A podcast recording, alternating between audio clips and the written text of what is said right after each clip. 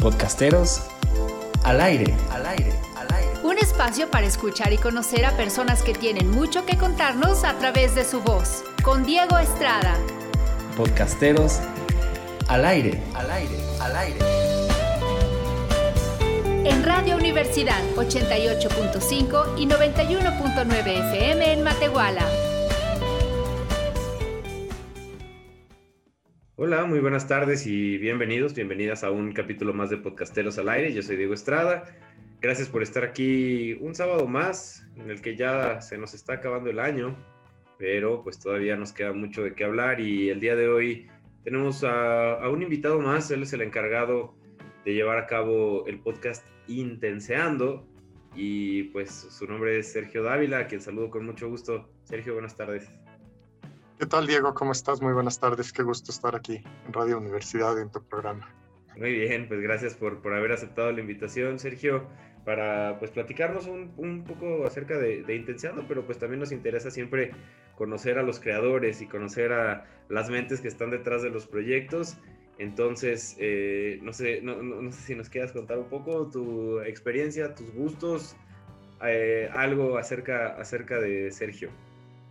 Bueno, cómo no. Este, eh, mira, yo soy profesor, me dedico a la educación, o me he dedicado a la educación durante toda mi vida profesional, ya este, treinta y tantos años en la misma. Eh, soy jubilado de la Universidad Autónoma de San Luis Potosí, eh, pero también eh, estuve trabajando como director académico en el Colegio de Bachilleres, y bueno, siempre eh, en trincheras educativas de diversas instituciones y en diversos niveles escolares. Y bueno, ¿qué te digo? La, la educación para mí ha sido como pues mi, mi pasión, mi vida, mi profesión. Entonces, pues es de lo que me gusta platicar, inevitablemente, incluso también Eh, con, con los amigos, con los compañeros, termina uno siempre hablando, hablando de educación. Totalmente, me imagino que de ahí mismo sale ya eh, la idea de, de, de hacer INNtenseando. Me interesa también cómo fue la elección del formato, es decir, habiendo tanta posibilidad, digamos, de hacer, pues pueden ser videos, pueden ser transmisiones en vivo, pueden ser eh, muchísimas más cosas, pero INNtenseando creo que tiene un formato muy particular, ya lo, ya lo estarán escuchando. Y muy amigable al mismo tiempo, eh, muy digerible en cuestión de, de la duración y de la forma en la que está realizado. Ya tendremos la oportunidad de escuchar algo de eso. Pero ¿cómo fue el acercamiento a elegir el formato podcast, a toda la creación del programa, y cómo, cómo, qué pasos se fueron llevando para llegar ahí? Bueno, eh, la verdad es que fue un poco azaroso el, el camino, eh, y, y, y te cuento más o menos la idea.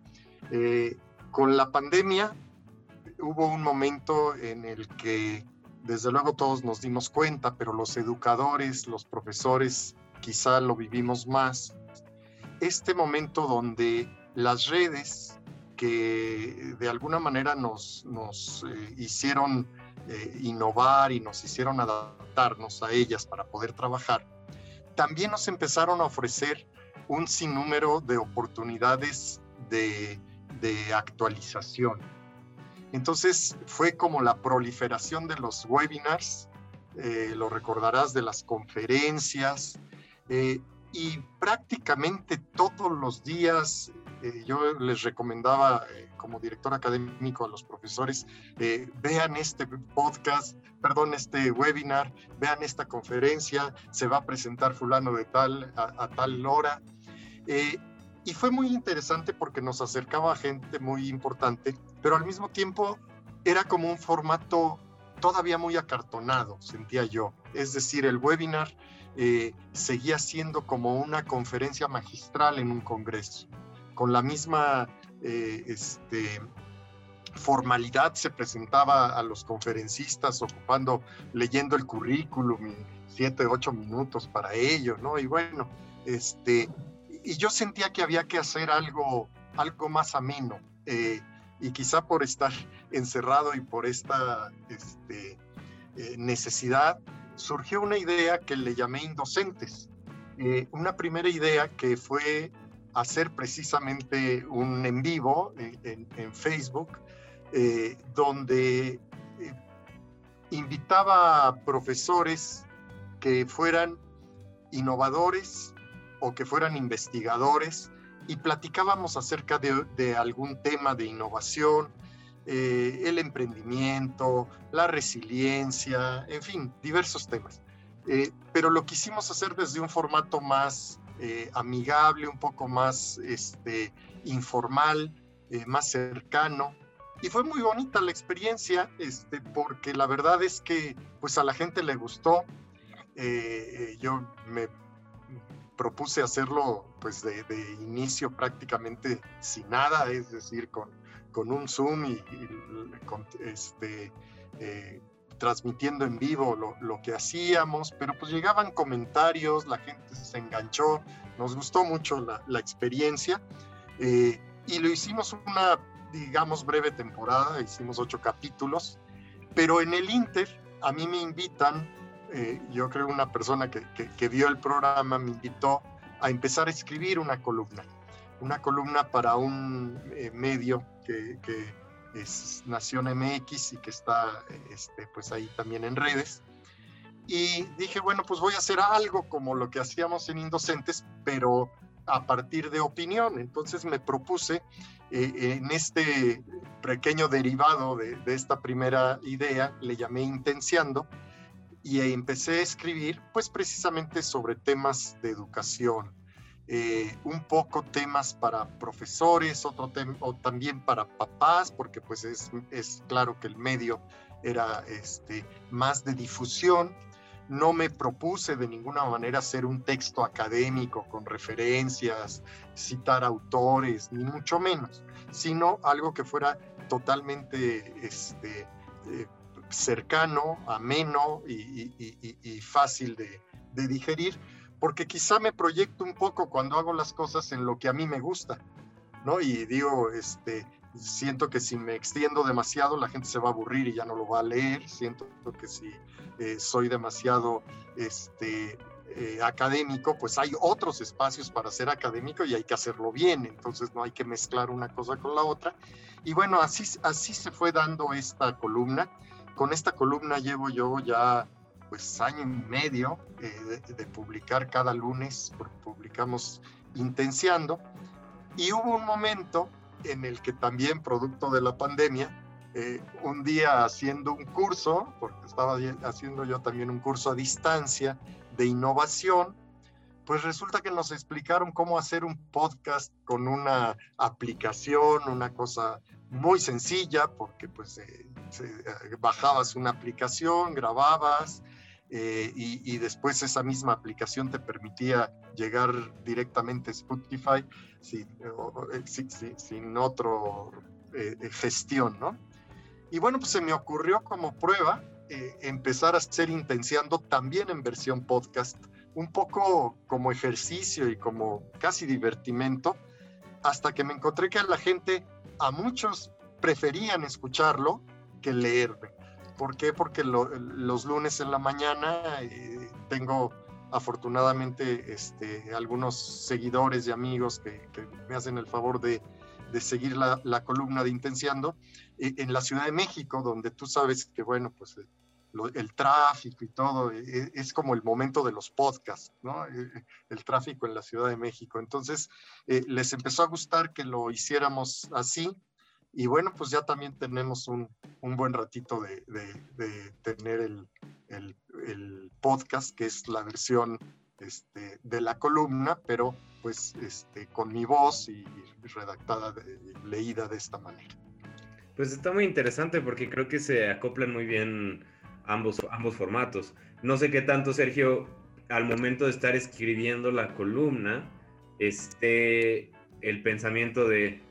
cómo se va a escuchar también, ¿no? Tal vez ya también ha evolucionado la escritura como tal, eh, pensándolo en que será leído hacia algo ya que también tiene esta parte de que, o sea, teniendo esta noción de que algunas personas no, no solo lo van a leer, sino que también lo van a estar escuchando, se piensa también a, al momento de, de la redacción ese, ese punto de vista.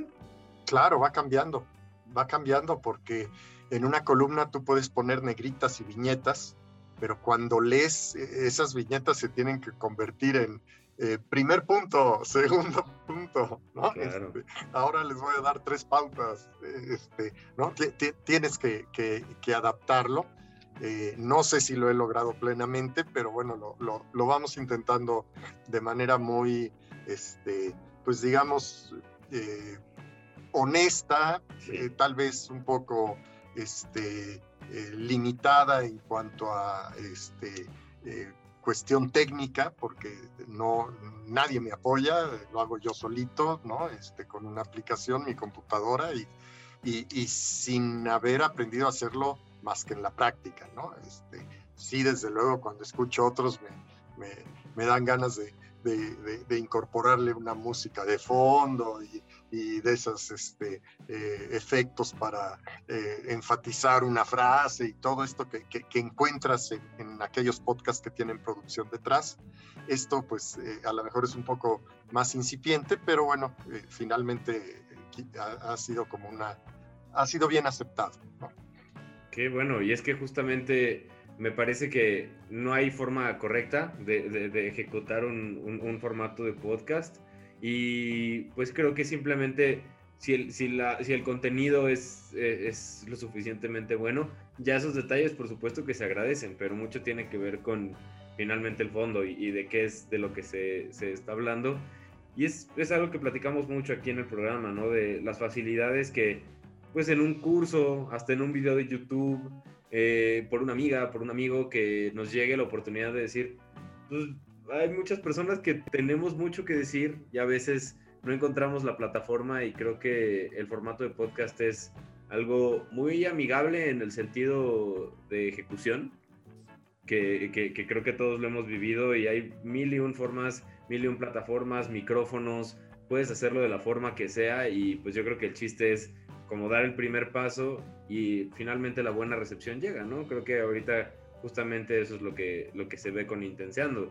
La forma es buena y el fondo también, entonces pues ya el, el, digamos, la retroalimentación llega sola cuando se trata, se trata de un buen proyecto. Pero también creo que está la parte personal y la parte de a nosotros que nos eh, da como podcasteros el hacer este, este contenido. Es decir, algunos sí dicen, no, pues yo sí quiero pegar y que me escuche todo el mundo y estar en todos los charts y, y los tops de Spotify. Otros dicen, lo hago por mí, nada más, como un hobby. Otros tienen cada quien su, su propia perspectiva. ¿Cuál es, cuál es tu perspectiva? Digamos, el, el objetivo y lo que deja hacer INNtenseando a nivel personal. Bueno, yo lo que quiero es compartir. Desde luego que, que me gustaría eh, que, que el esfuerzo, porque sí es un esfuerzo de escribir, eh, de pensar el tema, claro. eh, se me van algunas horitas del domingo, ¿no? En, en, en la escritura y en la grabación, porque pues aunque uno lea eh, eh, y a la hora de grabar parece que, que lo haga uno de corrido, pues sí lo hago de corrido porque no sé hacerlo de otro, no sé editar, pero eso quiere decir que lo tengo que grabar tres, cuatro, cinco veces porque me equivoco, porque no me gusta. Este, así que, que, que se, se tiene uno un tiempo en ello. Eh, y la, la satisfacción es muy grande cuando alguien te comenta, cuando te llega un WhatsApp que te dice, oye, escuché, oye, me, me han tocado cosas maravillosas, como que alguien te diga, este, Eh, me gustó tu, tu columna, me gustó tu podcast de esta semana y lo puse en mi curso con mis alumnos, ¿no? O se los recomendé a los papás de mi escuela, sí. Porque como comprenderás, pues tengo muchos este, colegas, eh, profesores, directores que, que me escuchan y que me hacen ese tipo de comentarios, y la verdad es una satisfacción muy grande. Yo no sé, porque no los tengo, gran satisfacción de los números, ¿no? Uh-huh. Ni siquiera tengo como mucha claridad de qué tan, de, de, de qué tanta eh, seguimiento cuantitativo tiene el podcast, pero la verdad es que eh, la gente sí te reconoce, te dice, ah, te he escuchado, este, me gusta escucharte, como te digo, en, en las mañanas cuando voy al trabajo, o eh, esta semana, digo, no faltan eh, tres, cuatro, a veces más, eh, colegas que te hacen un, que te hacen llegar un comentario eh, con, con alguna opinión o con alguna este, eh, algún eco de, de, del tema de la semana. Y pues para mí eso es muy, muy importante. Por supuesto que me gustaría llegar a más personas. No tengo la menor idea de cómo hacerlo de una manera que no sea orgánica y que no sea de, de, de pasar de, este, de boca en boca. Así mm. que, bueno, eh, yo espero que este programa también sea una manera de... de de que alguien nos escuche y diga, ah, mira, ah, un podcast de educación, Por un supuesto. podcast de educación, pero que no quiere ser este, eh, académico o formal o aburrido, y, sino este, platicar un poco de temas que van saliendo, que nos pueden servir a todos como profesores, como papás, y también de, de, de crítica a políticas públicas, que también pues de vez en cuando me doy la licencia de, de decir estoy de acuerdo o no estoy de acuerdo con esto que, que está pasando o que están haciendo nuestras autoridades. Muy bien, sí, pues sí, yo siempre he sido de la idea que no hay mejor promoción que la que se hace de esta forma, de de boca en boca, pero siempre, siempre es interesante buscar alguna plataforma de difusión, y esta es una de ellas, Sergio. Entonces vamos a escuchar eh, uno, uno de los episodios. Este tiene por nombre Dormir para Aprender. Aquí eh, Sergio nos contará acerca de la importancia de las horas de sueño, aunado a muchísimas otras cosas, pero pues también eh, tener un, un, un, un buen descanso y lo importante que puede llegar a ser en el mundo de la educación. Vamos a escucharlo y regresamos en unos minutitos aquí a Podcasteros al Aire.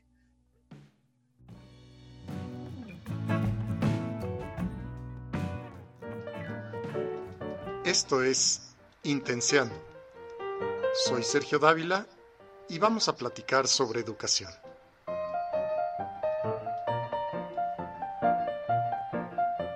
En esta vida moderna, llena de contrastes y contradicciones, nos han alertado sobre el bienestar y la necesidad de cuidar nuestra salud, a veces incluso a niveles obsesivos. Se advierte sobre las consecuencias negativas del sobrepeso o del sedentarismo. Esta sobreinformación ha provocado que muchas personas modifiquen significativamente sus hábitos alimenticios, desde quien reduce su consumo de calorías hasta quien evita los alimentos de origen animal. La razón es la misma: propiciar una vida saludable. También han proliferado los gimnasios o programas de ejercicios que prometen un abdomen plano y el cuerpo que siempre quiso tener para lucir en la playa, a cambio de esfuerzo, tenacidad, constancia y, claro, una generosa contribución económica. Los programas de vida saludable, que incluyen hábitos alimenticios y de actividad física, también han permeado hasta el corazón del currículum escolar, desde nivel preescolar hasta el posgrado. Hoy los estudios de licenciatura o posgrado en nutrición atraen a numerosos aspirantes. Los gobiernos también hacen su parte difundiendo programas, campañas o legislaciones, como en el caso mexicano, que recientemente ha obligado a las empresas a etiquetar, a etiquetar los productos con advertencias cuando la cantidad de calorías, azúcar o sodio rebasan los límites aceptables. Sin embargo, la salud física y mental no solo depende de los alimentos y del ejercicio. El gran olvidado en esta ecuación es el sueño, que no es una actividad pasiva, sino la fase cere- cerebral de la que depende la salud de todos los órganos del cuerpo y el aprendizaje. Existe un desfase entre los cambios en la vida cotidiana y los cambios en el cerebro humano como resultado de la evolución. Mientras que los primeros son acelerados y modifican el estilo de vida, los segundos son sumamente lentos y no responden a la vorágine tecnológica. En este sentido, si bien la vida, la vida moderna es muy diferente si la comparamos con la de hace cien mil, diez mil, mil, cien o incluso diez años, el cerebro de un niño que nace en el siglo veintiuno no es muy diferente anatómica ni funcionalmente del de un neandertal de hace cuarenta mil años. Hoy nos parece difícil pensar en un mundo sin internet, y un apagón en los servicios se convierte en crisis y noticia internacional, así dure tan solo un par de horas. Pero hace algunos años no existía, como tampoco los celulares, y años atrás tampoco la televisión o el radio, ni siquiera la luz eléctrica. Todos estos inventos han modificado las costumbres de la gente al tiempo que nos mantienen conectados, comunicados y entretenidos, hasta niveles que rayan en la adicción. Pero a pesar de que no nos expliquemos una vida sin ellos, nuestro cerebro está configurado todavía para la sobrevivencia, reproducción y cuidado de nuestras crías en un ambiente similar al de las cavernas, en las que no existía tecnología y la vida humana requería de afrontar colectivamente numerosos peligros y adversidades.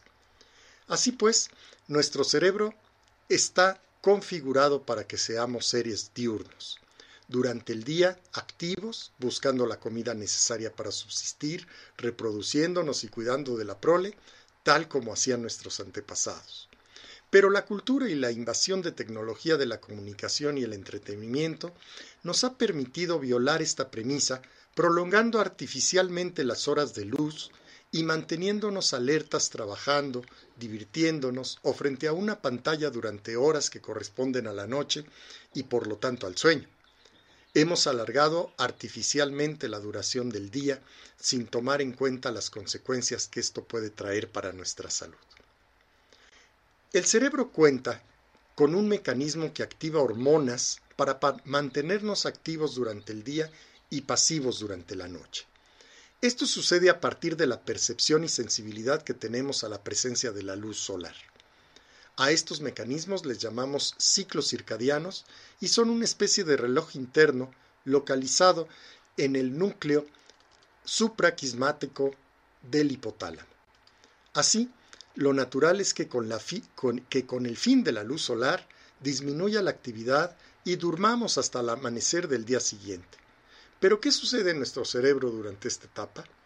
¿Cuáles son las consecuencias de violar artificialmente los ciclos circadianos y no tener hábitos saludables para dormir? Existe la falsa creencia que durante la noche mientras dormimos el cerebro descansa. Esto no es así, todo lo contrario. Hoy sabemos por la neurociencia que el cerebro funciona en red durante todo el día y durante toda la noche. Lo que cambia son las funciones que éste realiza. No existe ningún órgano o sistema del cuerpo humano que no se beneficie del sueño o que se perjudique como consecuencia de no dormir bien.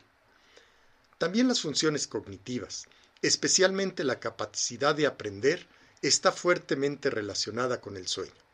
Durante el día percibimos una incontable cantidad de estímulos a los que les prestamos atención y se alojan en la memoria de trabajo o de corto plazo. El problema es que esta memoria es muy limitada en su capacidad y duración. Estos estímulos, que pueden proceder de diversos canales sensoriales, son evaluados por el hipocampo, que si los considera significativos los articula y teje, configurándolos para formar un circuito neuronal. Pero esto no garantiza aún el aprendizaje, ya que este circuito es vulnerable. Durante el sueño, el cerebro decide si conservarlos o reforzar, y reforzarlos o desecharlos según su significatividad. Este proceso es llamado consolidación y consiste en ubicar estos circuitos neuronales en su destino final, que es la memoria a largo plazo, lo que permite que cuando se requiere, el cerebro puede acudir a ellos y recuperarlos para usarlos en la realización de una acción o relacionarlos con un nuevo aprendizaje. Así, hoy sabemos que para aprender algo se deben alternar periodos de atención plena y trabajo cognitivo de recuperación, comprensión, aplicación, análisis, evaluación y creación, con periodos de descanso que permiten la consolidación y facilitan la recuperación del aprendizaje. Por ejemplificarlo de manera sencilla, es mejor dedicar al estudio de un examen de admisión periodos de corto de atención, periodos cortos de atención durante varios días que un maratón de estudio de varias horas la noche previa al examen. La costumbre de desvelarse para estudiar para un examen no solo es contranatural, sino que rinde el efecto contrario del esperado, ya que no permite al cerebro realizar correctamente sus funciones, entre las que se encuentra también una limpieza química de neurotransmisores que permite disponer al cerebro con nuevos recursos para la atención y otras funciones ejecutivas relacionadas con el aprendizaje, como la toma de decisiones, la autorregulación y la planificación. La alteración en los periodos de descanso, alejándolos de los ciclos circadianos, tiene graves consecuencias a mediano y largo plazo, de la misma manera que lo tiene una mala alimentación o la falta de ejercicio físico. Una noche mal dormida acaba con la vida de unas doscientas neuronas del hipocampo y a la larga puede afectar seriamente la memoria y el aprendizaje. De hecho, si una persona permanece sin dormir, puede perder la vida más rápido que si permaneciera sin alimentos.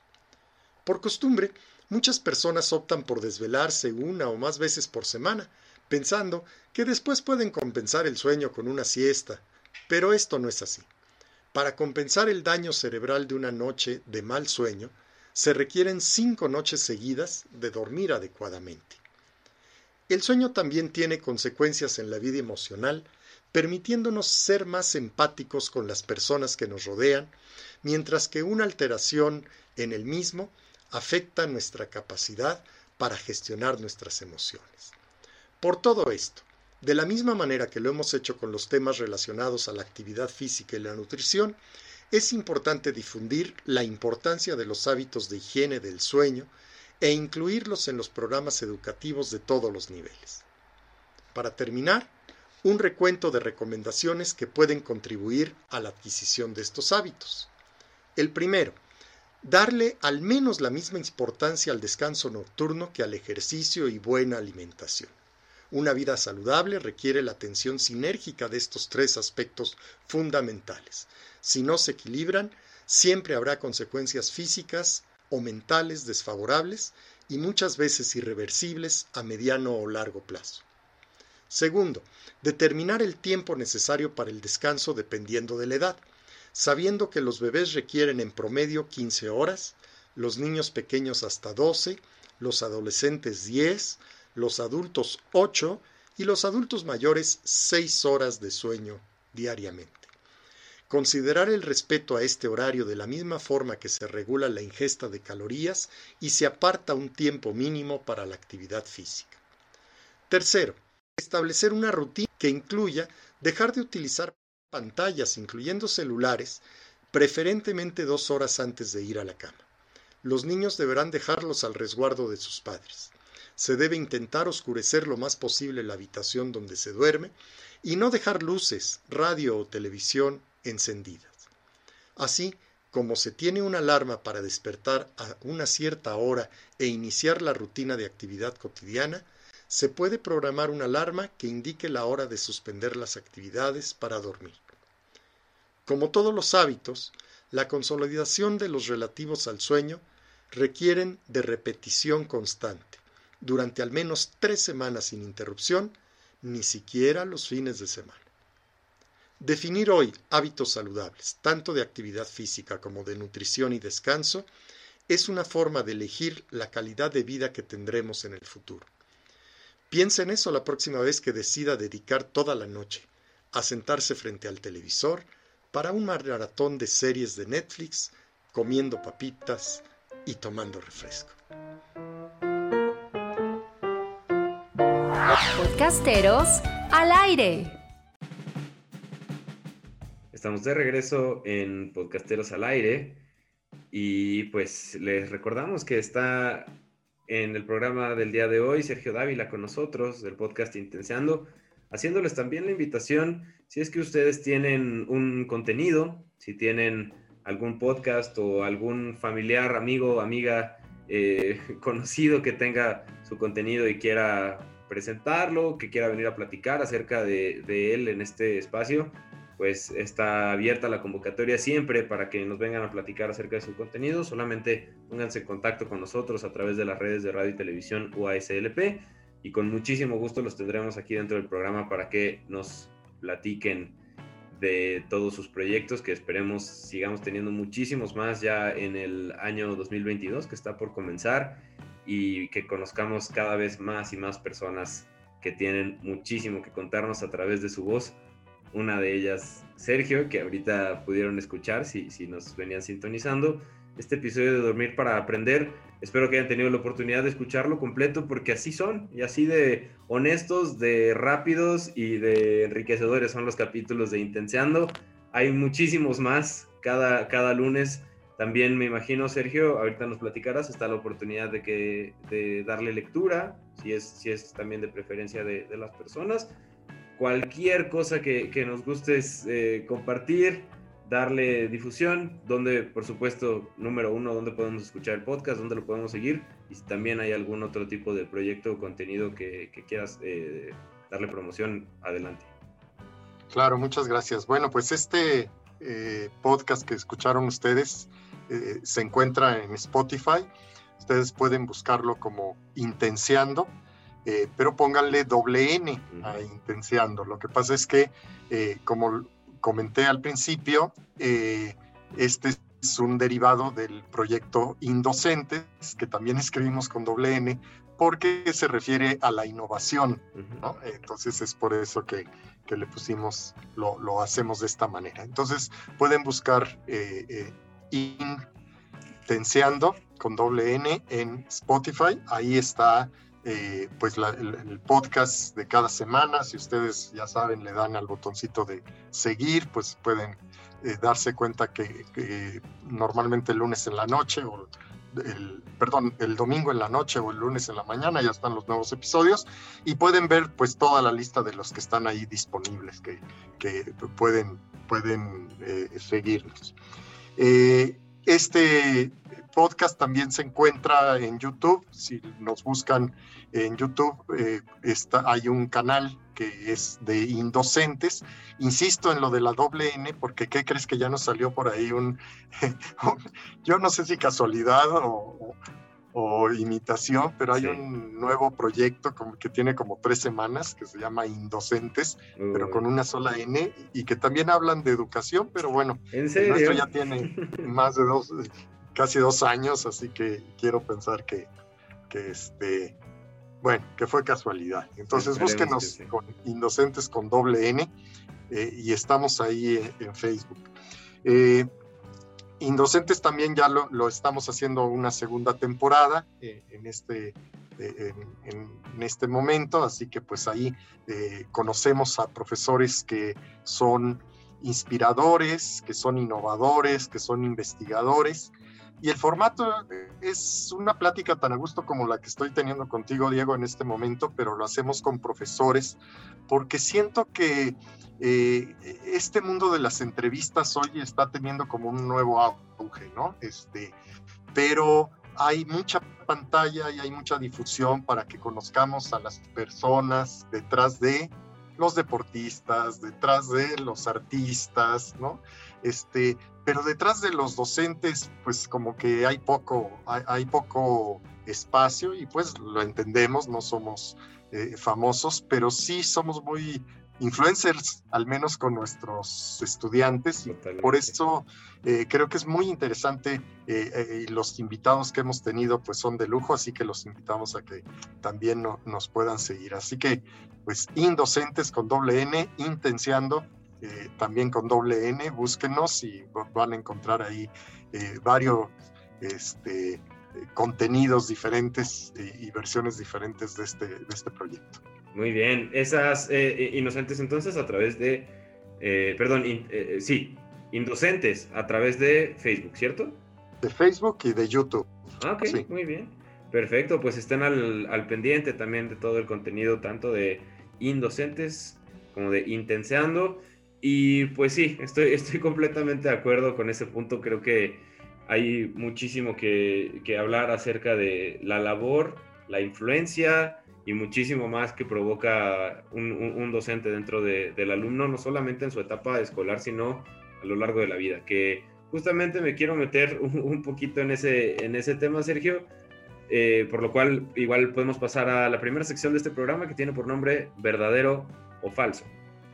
En esta ronda yo eh, te voy a proporcionar una oración, un, una declaración, una frase.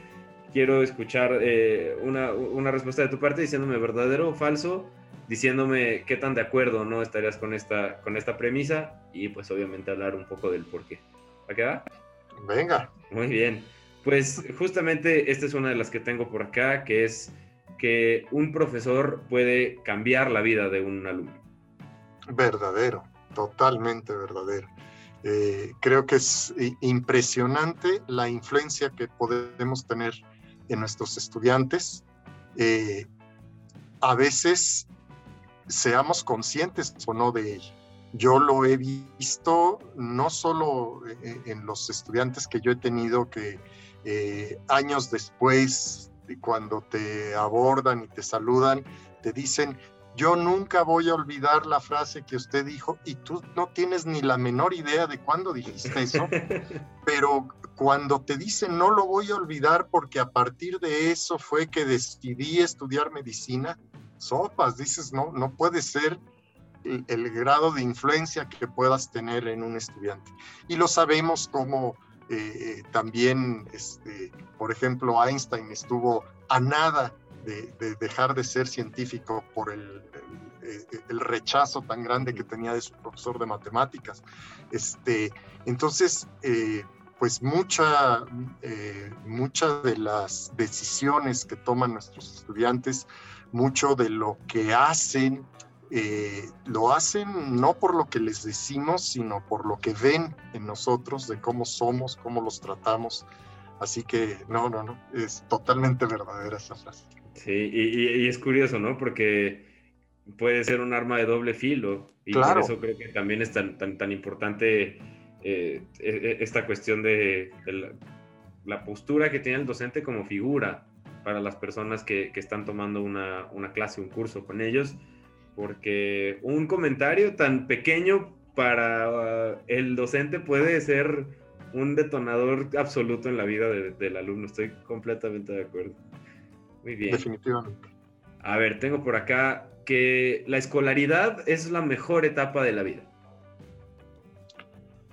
Eh, bueno, pues yo diría que sí, si se, este, si confluye con que la juventud también es la mejor etapa de la vida. Pero yo creo que si consider- conjuntas la juventud en la escuela, es verdaderamente maravillosa, ¿no? Yo creo que si a todos los mayores de, ¿qué te gusta?, de treinta, cuarenta años, ya no, ya por supuesto los de mi edad, que es mucho más que eso, eh, si nos dieran elegir, así como en una máquina del tiempo, regresarnos una semana a alguna etapa de nuestra vida, yo sé que quizás algunos quisieran regresar a su infancia o en algún momento donde estuviera el abuelo o algún ser querido, pero regresar a la preparatoria o a la secundaria y gozar esos momentos con los alumnos, con los compañeros, que, que eh, desde luego la escuela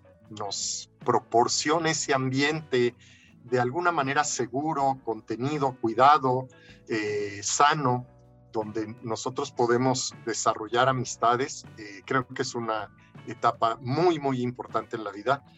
Por eso también qué, qué difícil debe ser para nuestros eh, estudiantes, sobre todo chicos de secundaria, ¿no? Eh, esta etapa de pandemia donde les privamos de esa, de esa posibilidad. Totalmente. Y a nivel personal, ¿a, a dónde te gustaría regresar, eh, Sergio? ¿A la secundaria? ¿Nos quedamos ahí también? Quizá yo a la preparatoria, okay. Quizá la, la preparatoria la, la disfruté mucho porque eh, fue una, una etapa donde eh, este, alguien me dio un consejo. Yo llegué a, este, a San Luis Potosí justo en la preparatoria, este, entonces yo era nuevo en la escuela y en la ciudad, y alguien me dio un buen consejo, me dijo: tú métete a todas las actividades extraescolares que puedas.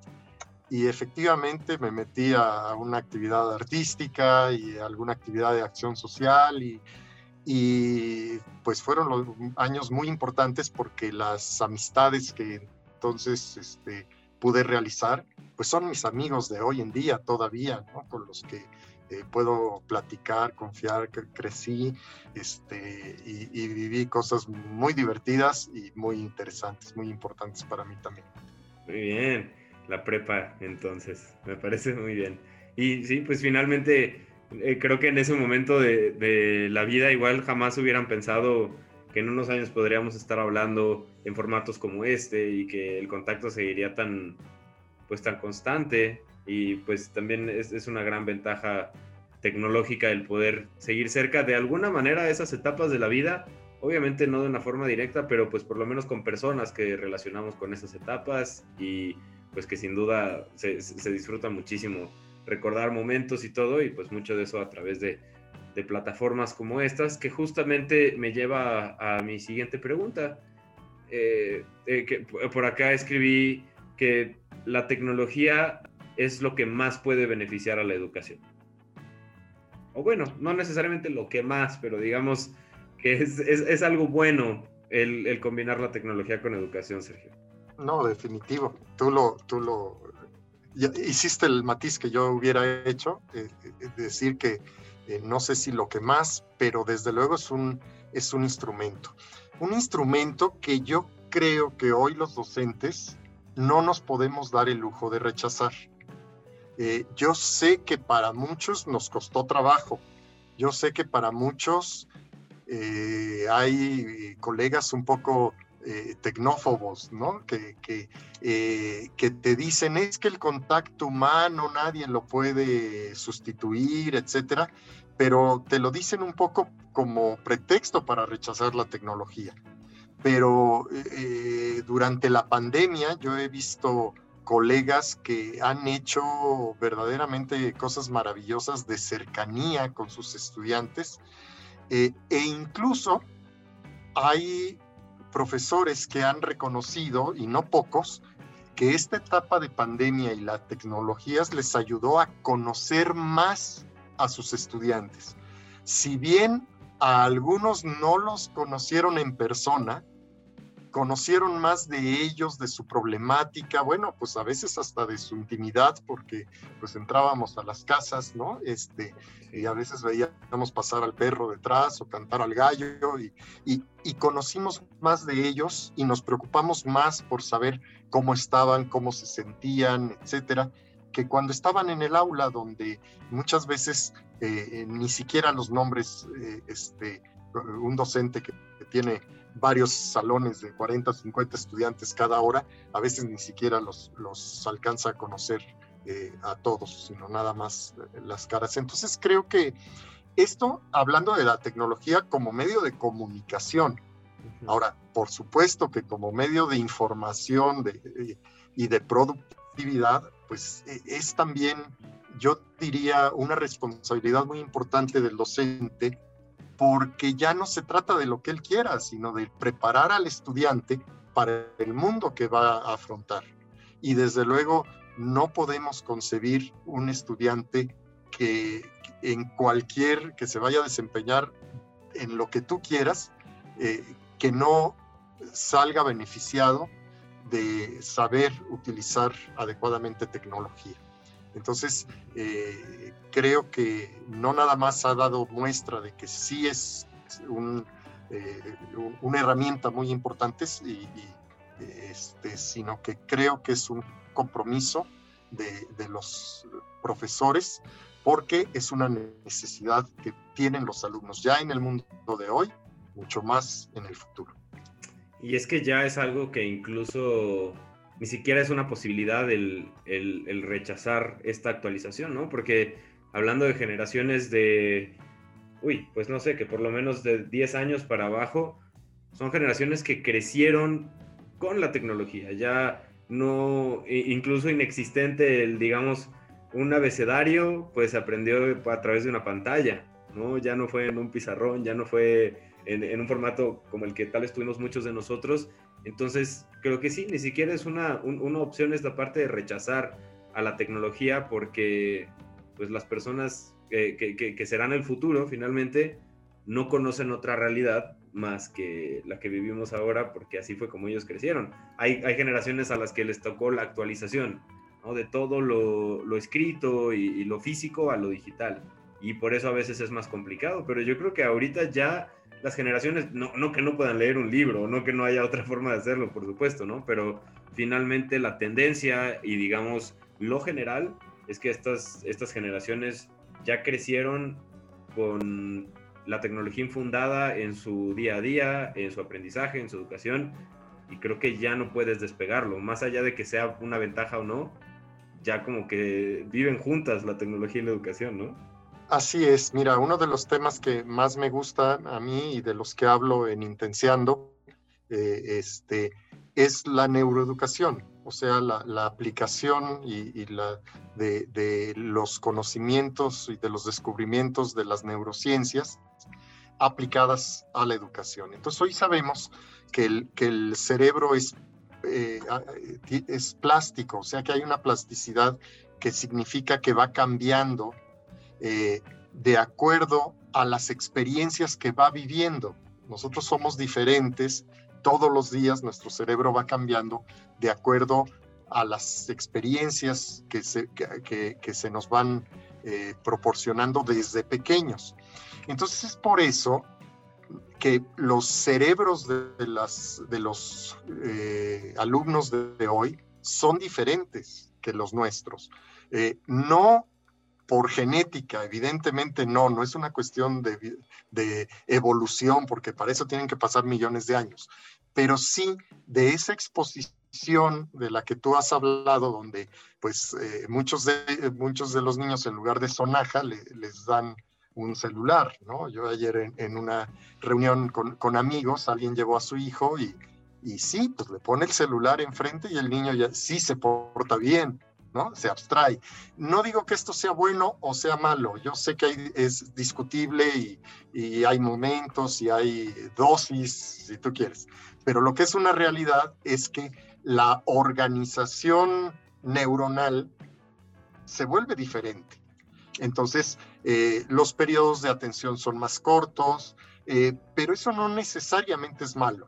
O sea, tienen cosas buenas y cosas este, eh, diferentes a las nuestras. Nosotros las vemos como malas porque queremos que, eh, que se sigan adaptando a un mundo que ya no existe, ¿no? El mundo es diferente y, y, y ellos, desde luego, están más adaptados a él que, que, que nosotros. Y, y es por esto que sí es muy importante que nosotros tomemos en cuenta eh, esta, esta experiencia de, de los niños, eh, que por ahí un... un autor le, les llama nativos digitales, ¿no? Que, que nacieron ya con, con tecnología.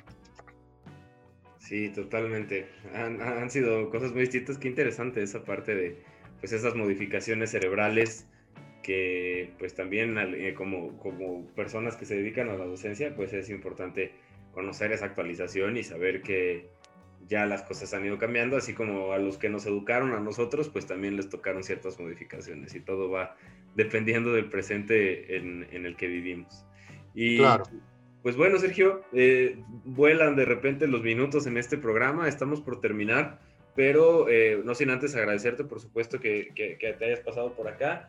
Y eh, pues bueno, previamente, como, como, como te, te dije, nos gusta siempre dejar alguna recomendación musical, eh, audiovisual, de literatura, lo que quieran siempre los invitados recomendar para, para la audiencia es, es bienvenido. Entonces, no sé qué, qué tengas tú en mente para, para recomendarle a, a, a los escuchas. Bueno, este, me gustaría, pues en el mismo rol de, de, de lo educativo, eh, si les gustan las series documentales, hay un documental de eh, poquitos capítulos en, en Netflix que se llama eh, Las Hijas del Destino. Eh, es una experiencia eh, de educación que se hace eh, en la India con chicas, de, con niñas de, de castas muy pobres eh, y a las que se les cambia la vida a partir de un proyecto educativo. Eh, es inspirador, es real. Eh, y es muy, muy interesante, yo lo, lo recomendaría.